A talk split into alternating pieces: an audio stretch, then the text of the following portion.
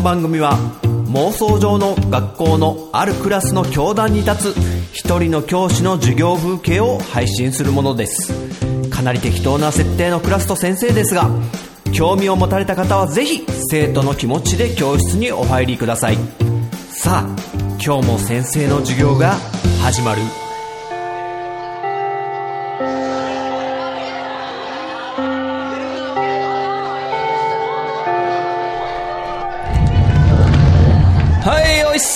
す、おいっす。みんな、ご機嫌いかがでござるかな？ござるかなって言っちゃったけども。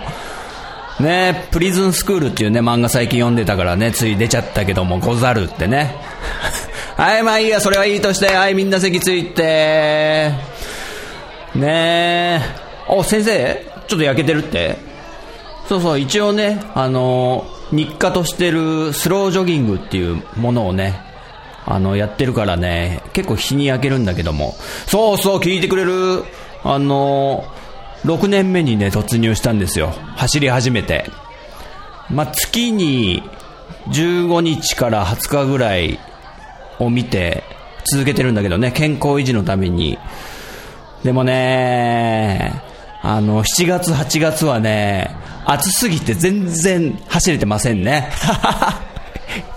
いや、きついよ。30度超えたらね、ちょっと、危ない、危ないって思って、あの、走ってませんけども。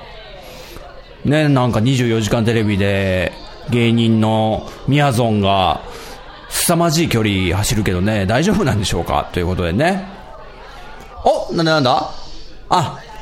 テレビつながりで、ああ、前にね、話した、あの先生が見てるテレビ番組、他何見てんのってやつね。あ、その話しよっか、じゃあ。ね。授業なんかはもうほっぽり出して。うん。話そう。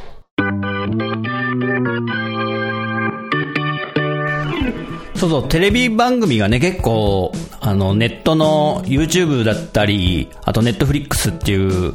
月額でね、サブスクリプションって呼ばれる月額ものに、体操をされてるそうなっていうことで、でも、テレビ番組も結構まだまだ面白いのあるんじゃねってことでね、先生が好きな番組を前回いろいろ話したけども、えー、ワイドなショーだったり、ノンフィクションだったり、ドキュメント系だったりね。で、その他にも、好きでね、ちょいちょい見てるのありますよってことでちょっと紹介していこうかな。えー、まずは、水曜日のダウンタウン。来ましたね。もう、かなりバラエティで問題視されてる、あの、かなり今の時代、で、こう、いつ終わってしまうんだろうってぐらいに、あの、倫理的にかなり攻めている番組で、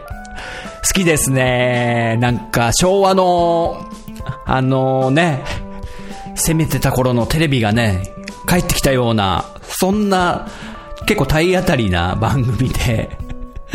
見てます。水曜日のダウンタウン。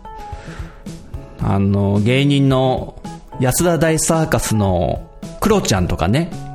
すごくネタにして、ねもう、これひどいことするなでも、面白いなっていうね。やっぱ芸人さんだから、そう、笑わせてなんぼみたいな。そこに非常に振り切ってるっていうか、だからこの水曜日のダウンタウンのスタッフさんが、芸人さんに完全に嫌われてますからね。嫌がられてますからね。またお前ら水曜日だろ。水曜日のスタッフが来るとろくなことねえんだよ、みたいな。先生的には、あの、昔ビートたけしがやってた元気が出るテレビっていうね、これもかなり攻めた感じの企画をたくさんやってたんだけど、それがなんか帰ってきたかのような、そんぐらいのギリギリに攻めた、えーお笑い企画をやっている番組であると。でね、もう、中にはね、これはやりすぎだって思う時もあるんだけど、あの、一番ちょっとね、まずいなと思ったのは、警察に通報されちゃったんですよ。あの、なんか、JR の恵比寿駅の、まあ、ロータリーあたりで、もう何も知らない芸人さんを、いきなりこう、水曜日のダウンタウンのスタッフさんが、もう何人かがかりで、ワンボックスカーに連れ込むっていう。で、それを見た周りの人たちはもう撮影とかも全然知らないもんだから、警察に通報しちゃって、でも、その企画自体は、あの、続編はもう完全になく、なくなっちゃったんだよね、お蔵入り。そう、それはやりすぎだって思った、先生は。でも、あの、やっぱ芸人さんと番組の信頼関係があった上でのいじりだと僕は信じてるんで、ね。そこはもう大いにちょっとこの時代に攻めてほしいなと。そういう番組が、テレビが攻めれなくなったから今 YouTuber とかが発達してるわけじゃん。ネットテレビとかが。ここはね、ちょっと踏ん張りどころだと思いますよ、テレビの。ってね、勝手に言ってますけども。えー、水曜日のダウンタウンスキーと。で、あと、ジャンクスポーツ。これもね、ダウンタウンの浜ちゃんがやってるんですね。これはフジテレビで日曜日の夜にやってるんだけども、どうなんですかね？全国的にやってるのかどうかちょっとわかんないんですけど、あの、完全にスポーツ選手を、アスリートを呼んで、こう、まあ、ひな壇じゃないですけども、そんな感じでアスリートを呼んで、えー、いろいろいじっていこうみたいな。まあ、いじっていこうつうか、真面目に一応こう、その選手とかを紹介しつつも、こう、私生活とかもちょっといろいろ砕けて話してもらいましょうよみたいな感じで。で、アスリートの方ってやっぱり普段はこう、インタビューとかで真面目なこととか答えるんで、なかなかこう、ね、素の姿、普段の姿ってね、見せれる場所ってあんまないんですよね。でも、やっぱり、人間って、その、素の時の、普通の時って何してるんだろうとか知った時に、その人にすごく親近感とか持ったりしない？そうそう。あ、意外になんか普通によっちゃんイカとか食べんだ、この人、とかね。あ、うまい棒食べるんだ、とか。まあ、なんでもいいんですけど。あ、普通に、未だにスーパーファミコンとかやってる人なんだ、とか。分かったら好きになるじゃん。そういう、なんつうかね、砕けた感じで話せるトークバラエティで、アスリートを、こう、中心に、ね、えー、呼ぶっていう番組はなかなか貴重なんじゃないかなと。そして司会をね、浜ちゃんがやってるんで、またね、浜ちゃんのね、司会も好きなんですよ、先生。本当言ってしまえば、あの、アスリートの方なんて、喋りとか全く慣れてない人たちだから、結構、回すのって大変だと思うんですよね。話を振って、いまいち帰りが悪かった時とかもあるわけじゃんね。でもそこをね、浜ちゃんが巧みに引きずり出していくというか、もう突っ込んだりとか、ね。もうもう容赦なくパーンとね、普通にアスリートを叩いたりしますし、そこでまた魅力が引き出されていくっていうのは、やっぱ、ダウンタウンが築いた、ヘイヘイヘイでね、ヘイヘイヘイミュージックチャンプで、ダウンタウンが築き上げた、あのー、ミュージシャンの素の姿を見て好きになっちゃうみたいな、楽しいみたいな。グレイとかにね、突っ込んでたわけですから、ダウンタウンが。そういう番組があったから、またね、こう、発展した音楽商業的に、その要因の一つでもあったと思うんですよね。ダウンタウンのあの、ヘイヘイヘイミュージックチャンプは。音楽ミュージシャンにとって、あの、大きな存在だったというか。で、その、場所がアスリートに変えてみたら、ジャンクスポーツという感じで、今、浜ちゃんがやってるね、この番組がすごい素敵で、好きですね。さあ、続いて先生がハマっているバラエティ番組、えー、吉田類の酒場放浪記。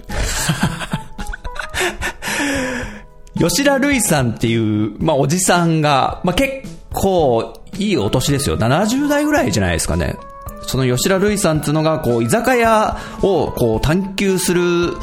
コメンテーター的な立場なんですかね。本とか出していたりとか。で、お酒、に詳しかったりとかね、日本酒とか、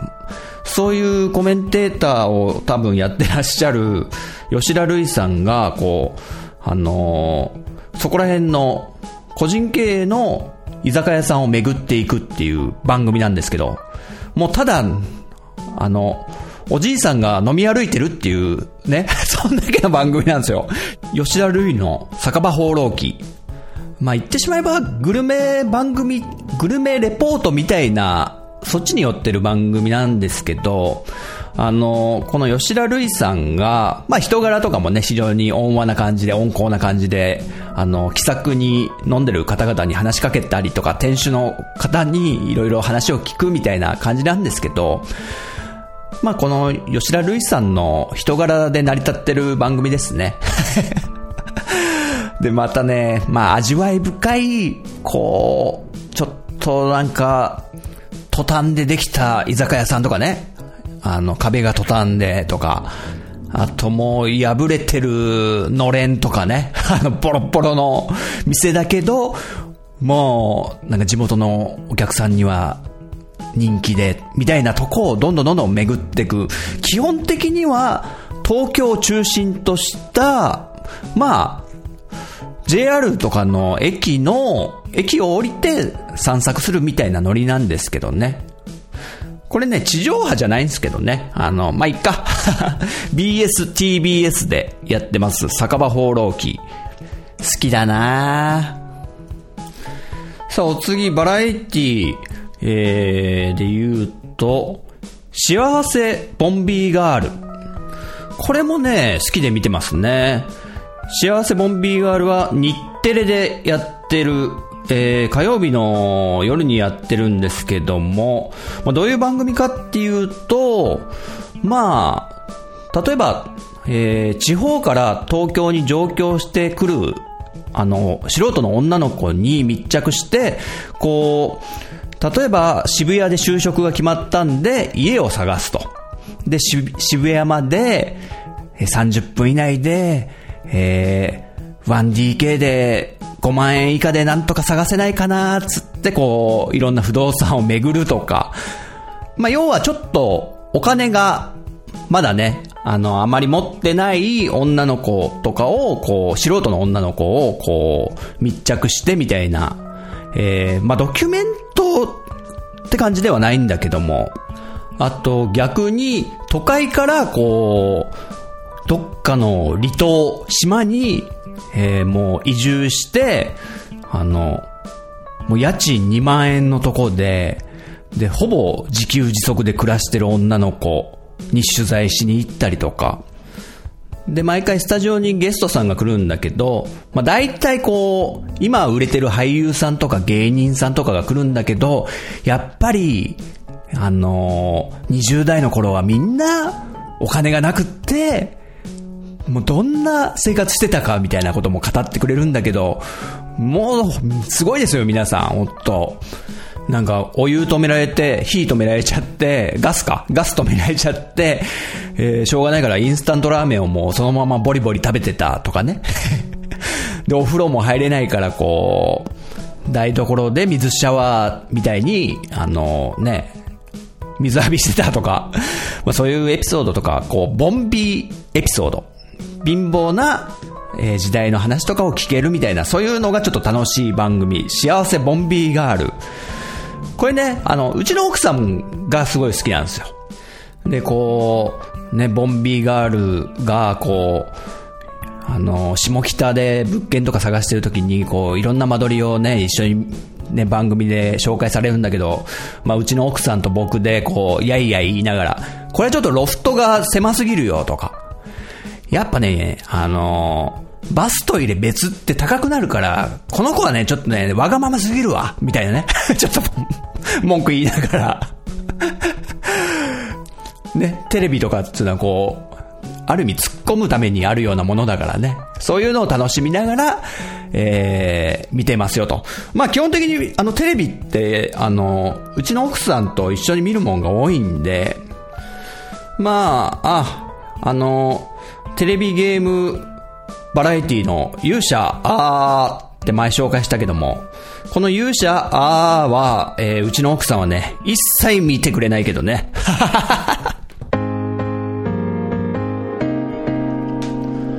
そうね、あの、まあ、バラエティ関係で好きなので言うと、こう、まあ、スペシャルでしかやらないようなものとかも結構好きで、まあ、例えば、えー、ナイナイのお見合い大作戦ね。いや、これ好きで。要は、あの、ネルトン・ベニクジラ団的なやつだよね。えー、素人の、えー、男女のお見合いパーティーみたいのをこうテレビがセッティングして、えー、やるっていう類の。で、最後告白タイムみたいのがあって、お願いしますって手出して、あの、受け入れるか、ごめんなさいなのかっていう。で、この、ナイナイのお見合い大作戦、素敵だなって思うのが、あのー、こう、いわゆる過疎化が進んでしまっている地方の、いわゆる自治体とかで、こう、お嫁さんに来てもらいたいから募集してるっていう感じなのよ。要はもう人がね、若い人たちがみんな出てっちゃって、でも地元でこう、地元の産業、漁業とか農業とか、いろいろやってる若い男の人たちに、お嫁さんを集めると。テレビを通して募集すると。で、あの、やっぱりこう、今地方のこうね、抱えてる問題で、都心にやっぱ人が集中しちゃうがために、あの、どんどんどんどん人口が減っていって、みたいな、行政も回んなくなっちゃうみたいな、そういう社会問題みたいのが起きてる中で、この番組は、その、社会問題に地域貢献もしつつ、こう、やっぱ男女のネルトンパーティーみたいのを、こう、まあ、言い方悪いけど、見せ物として、バラエティーとして、テレビとしてやるっていう、ここがうまいバランス取れてるなと思って、で、実際やっぱ、あの、真剣にやっぱお嫁に来てもらいたい男性、あと、真剣に結婚したいと思ってる女の人たちが、あの、ね、やりとりするっていうのは、見てて面白いですよ。で、やっぱ、いい人もいたりとか、ね、この二人なんとかくっつかないかなっていう、もうたった二日間の恋愛模様みたいのを見て、こう、あのね 幸せな気持ちになるっていうか。で、あと、こう、まあ、地方の男性の方々に、やっぱり、ね、家族があって、で、両親も、その息子の結婚をもう、ね、あの、心から祈ってるというか、だからこう、その、女性の方々が地方にこう、あの、お見合いパーティーに参加しに来て、その夜は、その、気に入った男性のお宅に訪問するっていうシステムなのね。で、そこでもう、その、ね、我が息子の、あの、気に入ってくれた女性がわーって来てくれて、それってすごい嬉しいと思うし、両親としてはね。でも逆に残酷なこともあるわけなんだけど、それはあんまテレビには出ないんだけど、やっぱ来ない人もいるだろうし、全く成果が得られなかった人とかはね、正直テレビには映んないんですよ。カットされされちゃったりとか。やっぱ面白い、あの三角関係とか出来上がったとことかがクローズアップされちゃったり、そこはまあテレビ的なんですけど、でもやっぱ地域、地方の産業あの、発展とかに貢献してるっていうのもあって、いい番組だなと思いますよ、僕はこれ。ナイナイのお見合い大作戦。さあ、そして、まあ、この手のスペシャルでね、あのー、密着型といえば、初めてのお使い。これじゃないでしょうか。ね、可愛い子には旅をさせろ。あの、我が子をこう、お使いに、えー、行ってもらって、それをこう、撮影するっていうね、ちちゃいもう、子供たちが3歳、4歳、もう2歳ぐらいからやるのかな。ね、こう、大根を1本買いに行くとか、もうそういうちちっちゃなね、あの お買い物なんだけど、これがね、泣けますよね。だってちっちゃい子が一生懸命だって、あの、横断歩道とか手挙げてね、しっかり渡ってって偉いなと思うんですよね。で、道に迷ってもう泣き出しちゃったりとか。で、これ、安全面とかが、実はこの番組徹底してるのも偉いなって思うんですよ。もう、あの、カメラマンとかそこら中に配置されてて、絶対子供には危険が及ばないように、そこはしっかり配慮してるから、こ大丈夫だと思うんですよ。そこら辺がよく問題になるらしいんですけど、子供を一人ね、そんな行かせて。でも何より一番来る苦情が、あの、もうこの番組やめてくれと、そういう苦情も来るらしいんですけど、あの、初めてのお使い。なんでかというと、子供がやりたがるらしいんですよね。実際に。お母さん僕もやりたいっつって。で、番組に頼むんだったらね、こう、安全とか全部、こう考慮してくれるだろうけど、自分とこのね、家族だけじゃね、手が回んないんでね、そこが困っちゃうからやめてくれっていうね、苦情が入るらしいですよ。まあ、あと、我が家はね、結構こう、犯罪とかをこう、暴くみたいなやつが好きで、そういう犯人を追うみたいなドキュメント。まあ、警察24時とかもね、好きで、もううちの奥さんが本当好きで、あの、しょっちゅう見てるんだけど、あの、坂上忍さんがやってる、犯人に次ぐ、盗聴盗撮怒りの追跡バスターズっていう番組がちょいちょいやってるんだけど、これがね、あの、盗撮犯とか盗聴犯をね、実際に突き止めるみたいな番組で、まあ、盗聴電波みたいのをこう探る探偵みたいな方がね、専門の、えー、そういうスペシャリストの方がついて、で、街中を回ってるとね、あ、盗聴電波この団地から出てますね、みたいな始まるんですよ。で、実際その家まで突き止めて、ピンポーンって言って、すいません、今、えー、盗聴電波がこの部屋から出てるんですけども、心当たりありますか？そして、もし、えー、都合よろしければ、私たちが探し出しますよってことで、番組でね。そしたら本当に実際にさ、テレビの裏とかのコンセントとかにね、盗聴器とかついてたりするんだよね。これ怖いよね。まあそういうのは、大体元恋人とかがつけてったりとかね。そういうのが多いらしいんだけど、まあ番組でも追ったりするんだけど、まあそこら辺を突き止めていくのがちょっと楽しいなと。えー、犯人に次ぐ盗聴盗撮怒りの追跡バスターズ。まあこの手の番組はね、まあよくあるけども。まあね、あのー、僕の友達も、あのー、つけられてた人いますからね。男で。元カノに さあ、あとは、えー、世界法廷ミステリーって番組も、これもね、フジテレビでたまにやるんだけど、これも好きっすね。まあ、あの、アンビリーバボーとかでやってるような、こう、海外の、ちょっと珍しい事件とかね、ミステリーみたいなのの、この世界法廷ミステリーっていうのはもう、裁判にあの焦点を絞ってるんで、まあ、とにかく、なんだろうな、まあ、裁判もののドラマとかを見てるようで、あの、2点3点事件が展開していくとか、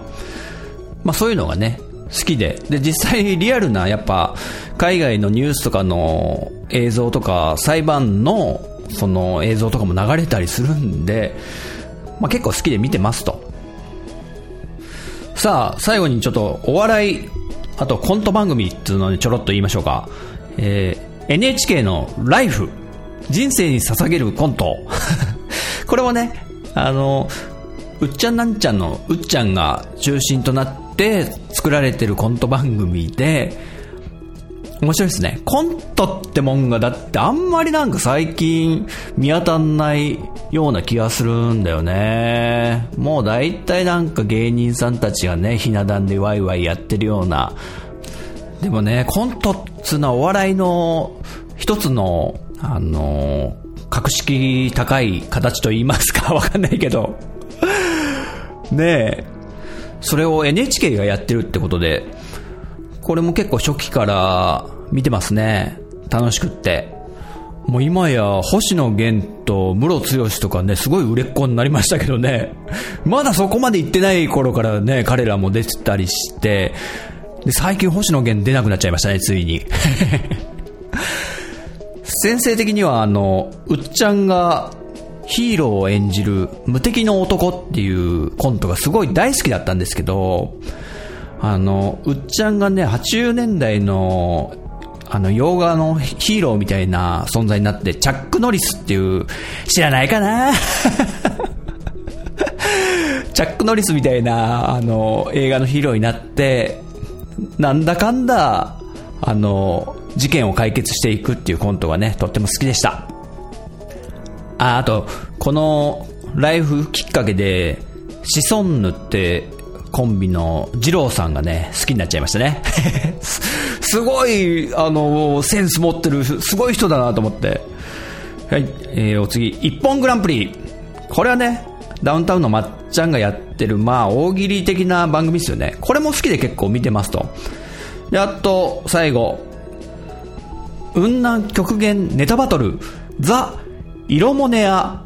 笑わせたら100万円。長いタイトルですね。まあ、色モネアってやつですよね。うっちゃんなんちゃんが司会で、あの、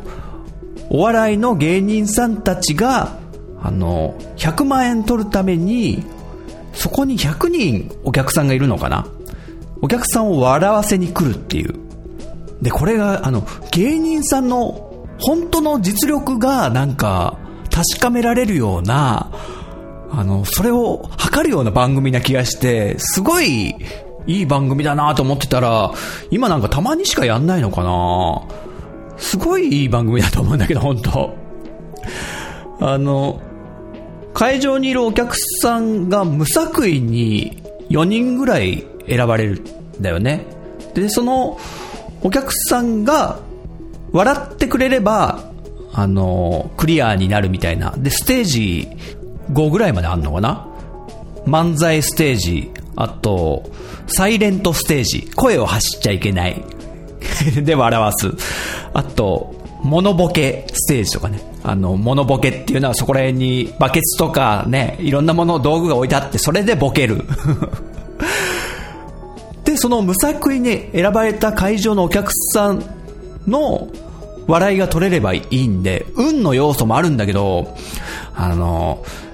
なんつうんですかね、こういう漫才とかネタで、あの、審査してもらうような番組ってこう、同じ芸能人の方とかが審査員だと、みんながもう、ね、いいね、いいね、いいね、いいねとかしてくれたりとか、いまいち審査になってないよなとか、あの、モノマネ王とか、僕すごいそういう番組だと思うんですけど、あんまなんか公平な審査じゃないよなって。だから、その、素人さんが無作為に選ばれてるって時点で、なんかリアルな感じがして、その、実際にステージに立ってる芸人さんたちのお笑いの本質が問われるというか、ノリと勢いでやってもいいし、テクニックで見せつけてもいいし、で、何も思いつかねえってうろうろしてるのだけで面白かったりとか、いろんなハプニングが起きたりとか、そういうのもね、一つのお笑いの生々しさっていうか、なんかそういうのを、うまいこと作られてる番組だなってことで、このうっちゃんなんちゃんの色モネア、これもね、またやってくんないかなと思ってるんですけど、スペシャルでたまにやるのかな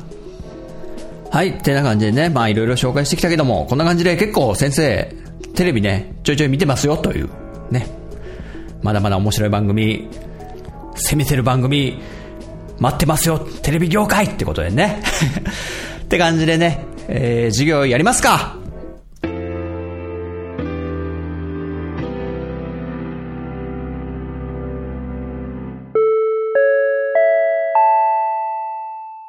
先生と生徒の連絡帳。さあさあ職員室に戻ってきたところで生徒のみんなから連絡帳へメッセージいただいてるから答えていこうかな。さあまずは藤もっちくん書いてくれてるね。何何デカピンク。デカブレイクと再婚。ちなみに、前の夫、全プね、は、レッドレーサー、おめでとうはい、藤もっちくんありがとうね。ね、おめでたいニュース。デカレンジャーのデカピンクとデカブレイクが結婚したっていうか、結婚するのかなこれから。っていうのを発表したっていう、ね。びっくりですね。これあれかな？あのー、特捜合体しちゃったってことかな？この二人は。ね、藤もっちくん。特捜合体。あ、ごめん。藤もっちくんね、あんま下ネタね、好きじゃないんだよね。で、ちなみにこのデカピンクは、再婚なんすね。で、前の夫が、カーレンジャーのレッド。レッドレーサーって、これ全然知らなかったからちょっとびっくりしちゃったんですけど、ねえ、うちの奥さんにもね、早速、あの、報告したら、梅子は戦隊もの好きなんだねって言ってたけどね。はい、ということで、藤もっちくんありがとうね。はい、お次は、体調の悪い隊長くんいただいてるね。えっと、えサザンの勝手にシンドバッドを、あの、ぎさのシンドバッドとね、多分間違えちゃったことを書いてるね。な、なぎさの、な、な、なぎさ。はい、ペッパー警部と UFO とサウスポー好きです。はい、体調の悪い隊長くんありがとうね。ピンクレディーも好きってことね。ピンクレディーもね、先生も好きですよ。だって曲が素晴らしいもんね。あの、イントロから、あと曲のインパクト、あと言葉のインパクト、なんかいろんなものを兼ね備えているっていうか、うん。で、あとね、ピンクレディはね、多分先生の、あの、歌謡曲に初めて触れたアーティストなんじゃないかなって思うんですよ。こう、物心がついて、あの、僕はお姉ちゃんがいるんですけど、2個上のお姉ちゃん。だから、僕が物心ついてくる、まあ、2、3歳で、姉が、まあ、5歳ぐらい、5、6歳として、で、こう、マイクを持ってピンクレディの歌とかをね、お姉ちゃんが歌ってるわけですよ。で、それをこう、録音できるあのね、カセットデッキとかでこう、親が録音してたりして、で、そのお姉ちゃんが歌ってるピンクレディとかを、あの、しょっちゅう聴いてたりしたんで、だから、それでなんかピンクレディーの曲って、幼心に僕の中になんかすごい染みついているっていうか、うんうん。まあ、その頃で言うと、あと、キャンディーズも、歌ってましたね、うちのお姉ちゃんがよく。はい、ということで、体調の悪い隊長くん、ありがとうね。はい、お次は、なるみアットマーク藤崎くん。えっと、バンドあるある面白い。次回も楽しみにしてます。はい、ありがとうね。えー、ね。なかなか一部には好評みたいで、バンドあるあるパート3、近々やりたいと思っているので、期待してお待ちくださいということで。そして、フリーダムチンパンジーの佐藤くん。えー実に興味深い。ってね。バンドあるある興味深いということで。で、佐藤くんもね、バンドマンなんだよね。で、あと、なるみくんもなんか音楽をやってる。ということは、やっぱり音楽好きというか音楽やってる人には興味深い話題だったんですかね。このね、バンドあるあるということで。はい、二人ともありがとうね。今回の連絡帳は以上かなはい、ありがとうね。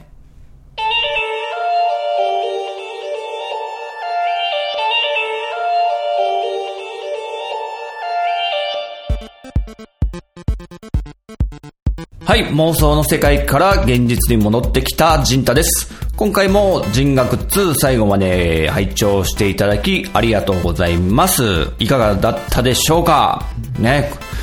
今回の話も、ね、いろいろ脱線とかしましたし、ね、もう好き勝手話してるだけっていうね、まあいつもそうなんですけど、はい、というわけで人学2では、生徒の皆さんのメッセージをお待ちしております。ツイッターハッシュタグ人学、えーカタカナに人、漢字の学ぶで人学でお待ちしております。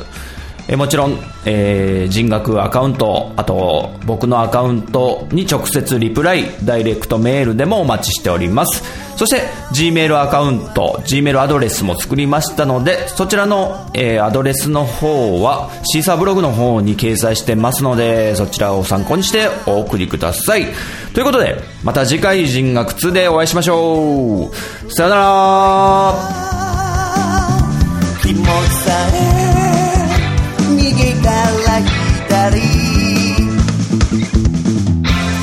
pachan vos bonitos.